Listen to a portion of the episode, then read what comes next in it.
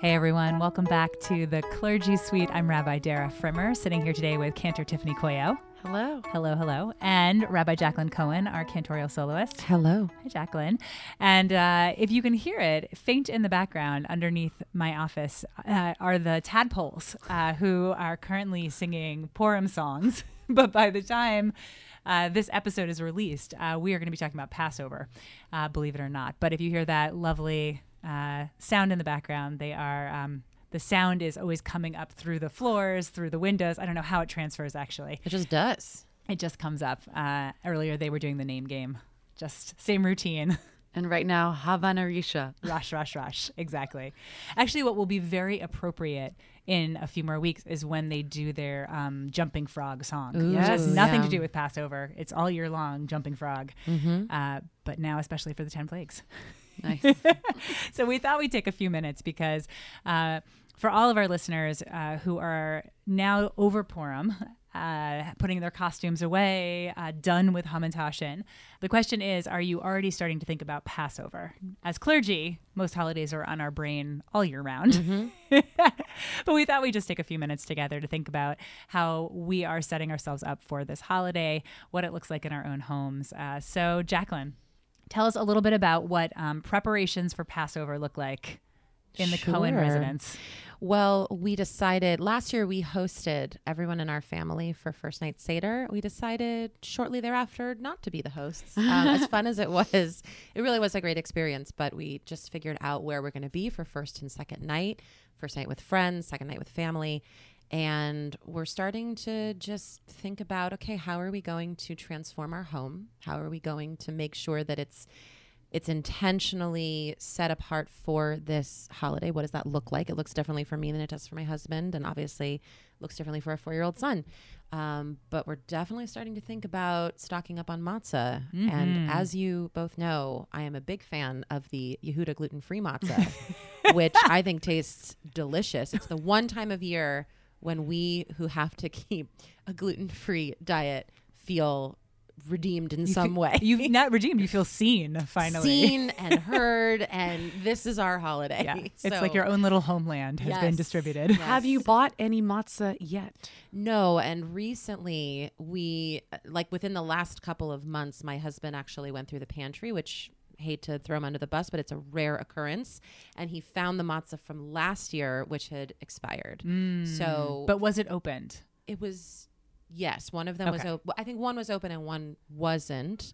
But we tend to be very we meaning i tend to be very strict about expiration dates. So um we had to we have to start from scratch. I think we yeah.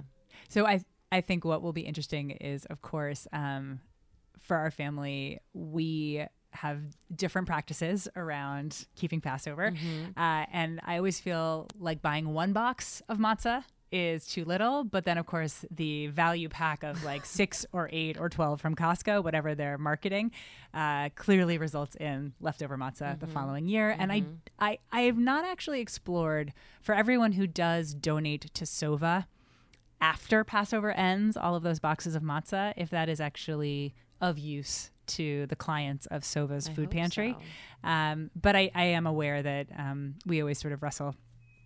How many boxes of matzah does one need? At what point in the holiday are you so tired of matzah you will eat almost anything else? um, i just want to point out that the reason we go through so many boxes of gluten-free matzah is because when people start tasting it they go oh my god this is really good and then they wind up eating all my matzah and then we wind up with with getting another box and getting another box but um, hopefully hopefully this year we can all sort of like spread the wealth equally and share matzah and when the holiday is over we'll be able to give it to those who will eat it and excellent. i hope so Uh, and I should just point out in the background right now, um, Frozen, Yeah, uh, the you're original uh, "Let It Go" has has emerged. So we're past Purim and now into banner songs it's kind of on on brand though for Purim. Yeah, let, it is. let, Let it go. go, Let yeah them go. yeah and Passover.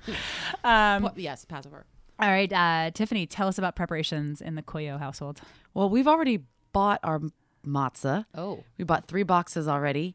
And at the co op near our house in Culver City, they had put the matzah on the shelves and they had those really giant boxes with the circular matzah that tastes like extra crispy and good. Uh, and so my husband wanted to buy a few boxes, and they didn't know how much it cost. They hadn't yet put it through the system. So we've already, before Purim, stocked up on some matzah. We're very excited. Uh, we are going to San Diego to spend Passover with our cousins and our aunts and uncles. Uh, but we will be bringing with us a bag of Passover supplies. We'll be bringing instruments, just like Miriam put the timbrels on her back. Always helpful. we'll, we'll be bringing our own timbrels. We'll be bringing some plague bags, some Yeah, insects, plastic frogs. Yeah, you know, Always. just to decorate the table and keep the kids occupied. it is an ongoing challenge. Um, what part of the Haggadah, or for many people, what part of the Seder, um, whether it's the arriving, the actual ritual part, or the after Seder festivities, uh, are you looking forward to the most? I guess for me, it's asking questions. So the cornerstone of the Seder is the four questions. And there's always an emphasis on the youngest child getting up and doing their part and singing Ma Nishtana Halayla Hazeh. And everyone waits for it, and every kid like builds up to it all year long. And I just want to say it's never too early to start practicing the four questions as a family but not just the four questions itself, um, the idea as a Jew of asking questions. Uh, and some people say that not only do you ask a lot of questions as Jews, but you're supposed to answer with questions. That's even more Jewish.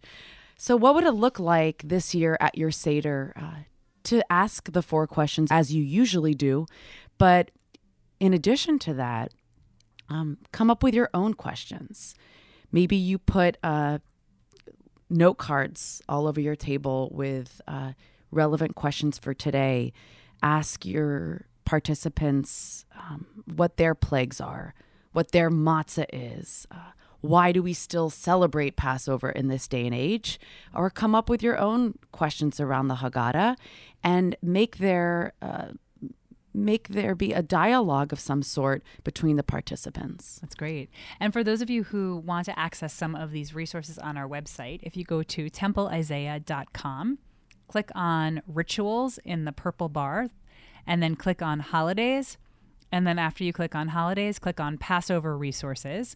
You will get to a page that includes uh, Passover Seder resources, including some of our episodes from last year on this podcast. Uh, the four questions, you can download them. They're in Hebrew and English.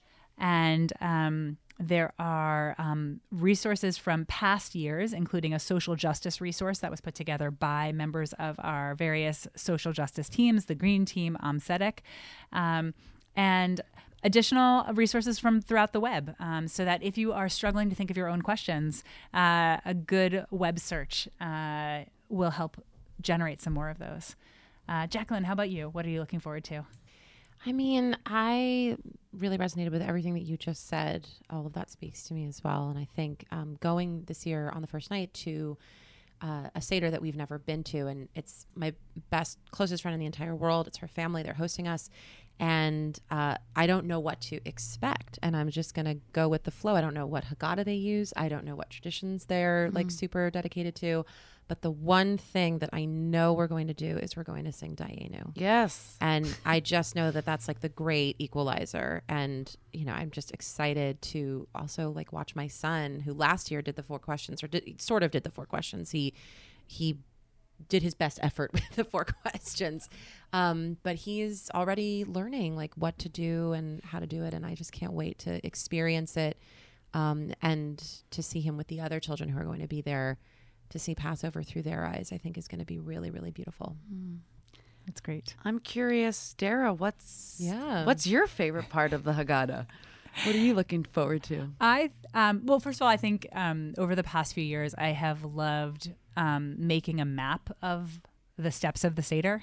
Um, and so um, I, we've talked about this before, but that like I'll borrow some butcher paper from the preschool, and um, usually it's a big sort of like windy road, and I'll cut out a car. The last few years with twins, you have to cut out at least two cars, and then um, the stops along the way are made like street signs, um, and it'll say Kadesh and you move the car to Kadesh, and then you get to Urchatz, and then you move the car again. Cool. So it creates this interactive sort of wall chart of, you know, when people say like, how much longer till the Seder's over, you can like point to the road and be like, we're only at stop seven. Oh, I love that. you know, dinner's down the road. and how do you stick the car to or the cars to the thing? Just Uh, I tape. tape. Okay, got it. It's yeah, that part. Yeah, I guess Velcro at some point, but uh, but Maybe, but it works really well, and you can create like a 405, or you can create like a pastoral windy road. You could go up a mountain. You could go up a mountain. You could you could be a boat. There's lots of possibilities. But again, sending adults or children up to the wall to make the the the transportation, if you will, move uh, seems to be of great fun. And the other piece I really like is um, I've always loved the four children. Um, I really find that. Uh, Judaism always gives, if you have a question, there's at least, if not a question in return, four answers. Right. Um, so, what kind of child sits at the table? Well, we know there could be a wise child, a wicked child, a simple child, and the child who doesn't know how to ask. Um, and I think it really brings the question to life of who are you at this moment in your life? Which child feels most right uh, to sort of meet you in this moment? And um, and the complexity of knowing that um, we might wake up a wise child, but midway through the day we're feeling a bit simpler. there are definitely moments, pretty much every day of the year, where I have no idea what the right question is to ask, um, and so I think Passover just gives language to likely a very um, familiar feeling of um, the changing personalities um, within all of us, um, and of course there's space for all of them at the table, which I really like. So we hope that um, this Passover conversation um, helps you begin to think about your own preparations. Um, pull down the Haggadah. Uh, well, I assume it's on a shelf, but it could be in a, I suppose, a Tupperware container somewhere in your garage. Pull out the Haggadahs. Or you could make your own. You could make your own. There are resources online. You could call any one of us uh, in the clergy suite. Um, we'd be happy to be consultants for that.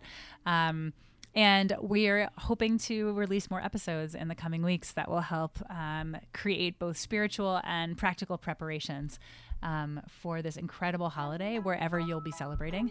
Um, we hope that always um, you can use some of the tools um, that we have here at Temple Isaiah to build a traditional and innovative Seder um, wherever you will be. So, thanks everyone for listening, and we look forward to seeing you soon at your home here at the intersection of tradition and innovation.